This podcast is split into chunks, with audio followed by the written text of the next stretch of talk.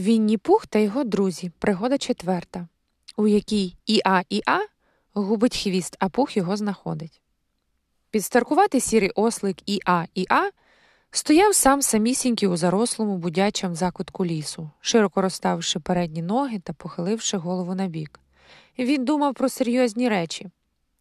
Іноді він думав чому, іноді для чого, а іноді думав навіть так, що з цього буде.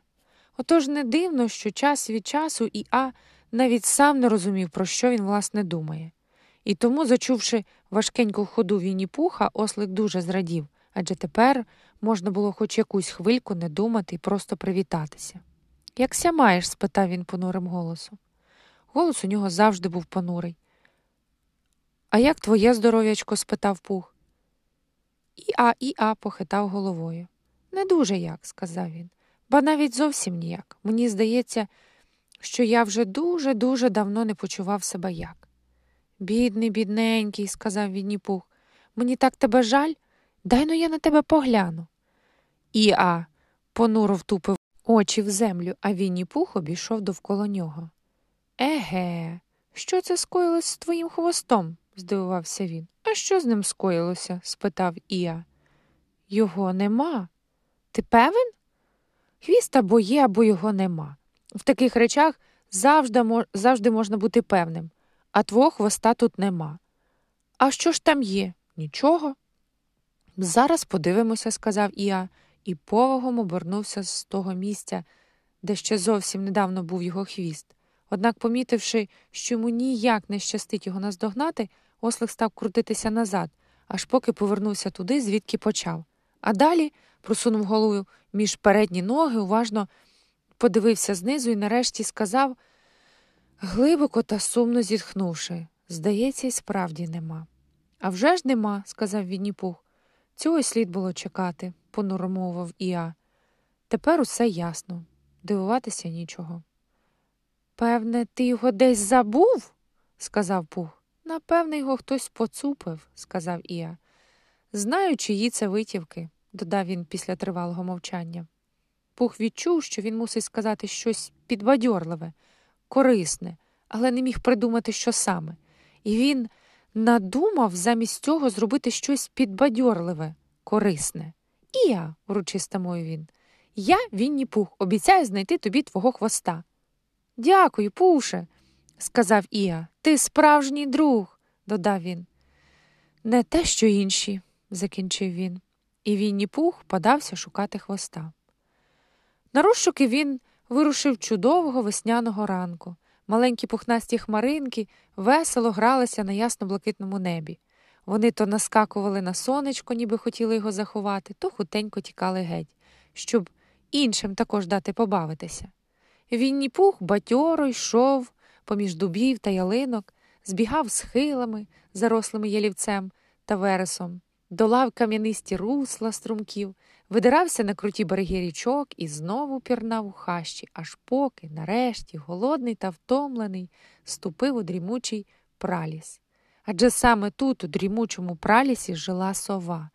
Якщо хто небудь знає що-небудь, подумки сказав ведмедик, то це, безперечно, сова. Інакше я ні Вінні Пух, сказав він. А я це я, Вінні Пух. Отже, все гаразд. Сова мешкала в старовинному замку каштани. А вже ж у неї була не якась там хата, а справжній замок невимовної краси. Принаймні сам, саме так здавалося Вінні Пухові, бо на дверях замку був і дзвоник із кнопкою, і дзвіночок із шнурочком. А під дзвоником висіла табличка Просю натиснути відчинять. А під дзвіночком висіла табличка Просю, посмикай, відчинять. Обидва ці оголошення довелося написати Кристоферові Робіну, бо лише він один на весь ліс умів писати. Навіть сова, хоч вона й була мудра, як світ, і могла читати і писати власне ім'я сува, навіть вона не спромоглася б правильно написати такі довжелезні важкі слова, як, скажімо, гигієна чи бутерброд. Вінні Пух дуже уважно прочитав обидва оголошення спершу зліва направо і ще раз справа наліво, на той випадок, якщо він щось ненароком пропустив.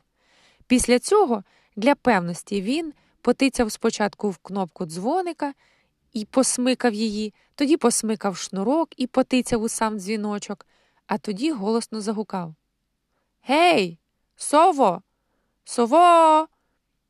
Ану, відчиняй, ведмідь прийшов. Двері розчахнулися, і сова визирнула на білий світ. Здоров, пуше, сказала вона, які новини? Жахливі й сумні, сказав Пух, бо і я, мій давній друг, загубив хвоста і дуже за ним побивається. Скажи, будь ласка, як же мені його знайти? Та бач, мовила сова, в такім казусі процедурка буде, що означає в такій пазусі дурка? Не зрозумів Пух. Ти не забувай, що в мене замість мозку в голові тирса, і довгі слова мене тільки спантеличують. Ну, це означає, як треба діяти. Ага. Ну, коли твоя дурка справді це означає, я проти неї нічого не маю, примирливо сказав Пух. А діяти треба так через газету знайти охочих. Будь здорова, сказав Пух, піднявши лапу. Ти що, що маєш знайти? Ти саме чхнула, коли е, зібралася сказати Я не чхала. Ні, сово, ти таки чхнула. Даруй мені, пуше, але я таки не чхала. Адже не можна чхнути і не знати, що ти чхнув. Так само не можна знати, що хтось чхнув, коли ніхто не чхав, сказав Пух. Я лише сказала через газету знайти охо чих. От бачиш, ти знову чхаєш. Чих та чих, будь здорова, співчутливо сказав Пух. Я кажу знайти охо чих. До розшуку хвоста, криком закричала сова. Дати в газету оголошення і пообіцяти винагороду, тобто написати в оголошенні, що ми дамо багато-багато чогось тому, хто знайде хвоста і А. Ясно, ясно, сказав Пух, киваючи головою. До речі, про це багато-багато чогось, замріяно мовив він. Я сам не проти чогось, і не треба мені багато-багато. Така, вже знаєш, у мене звичка перехопити чогось саме в цей час, і пух з надією скосив очі на буфет, що стояв у кутку совиної приймальні. Скажімо, ложечку згущеного молока, чи там ковточок меду. Отже так, торочила своя сова. Ми напишемо оголошення і розклеїмо його по всьому лісі. Ковточок меду, пробурмотів собі підніс ведмедик або, або в крайньому разі обійдемось і без нього. Він тяжко зітхнув і спробував прислухатися до того, що казала сова. А сова говорила та говорила і говорила такі якісь довжелезні слова, і ті слова ставали дедалі довші і довші. Нарешті вона повернулася туди, звідки почала, і заходилася тлумачити, що написати це оголошення має Крістофер Робін. Це ж він порозписував таблички в мене при вході. Ти їх бачив, Пуше. Пух уже давно заплющив очі і відповідав лише так і ні на все, що казала сова. А через те, що останнього разу він сказав так, так, цього разу він промовив ні, ніколи, хоч і не мав уявлення, про що саме йдеться. Як? Ти їх не бачив? здивувалася сова. То ходімо, подивишся. І вони вийшли на двір. Пух подивився спершу на дзвоник із кнопкою та на табличку під ним. Далі він глянув на дзвіночок із шнурком та на табличку під ним. І що довше він придивлявся до шнурка на дзвіночку, тим глибше відчував, що десь уже бачив щось дуже й дуже схоже, десь зовсім в іншому місці, колись раніше. Гарний шнурочок, га? сказала сова. Пух кивнув головою. Він мені щось нагадує, сказав він. Але я не можу пригадати, що саме, де ти його взяла? Одного разу я летіла лісом, а він висів на кущику. Я навіть подумала, що там хтось живе, і смикнула за нього, як за дзвіночок. Проте нічого не сталося, і тоді я подзвонила голосно-голосно, так що шнурочок лишився в мене. А потім мені здалося, що він нікому не потрібен, і я взяла його собі, принесла додому, і оце сово, сказав Пух урочисто. Ти помилилася, він комусь дуже потрібний. Кому? Ія, моєму другові Ія. Він він дуже любив його. Любив його? Він був міцно із ним пов'язаний, сумно промовив Вінні Пух. І з цими словами він взяв шнурочок із гачка і відніс його справжньому господареві, тобто осликові Ія.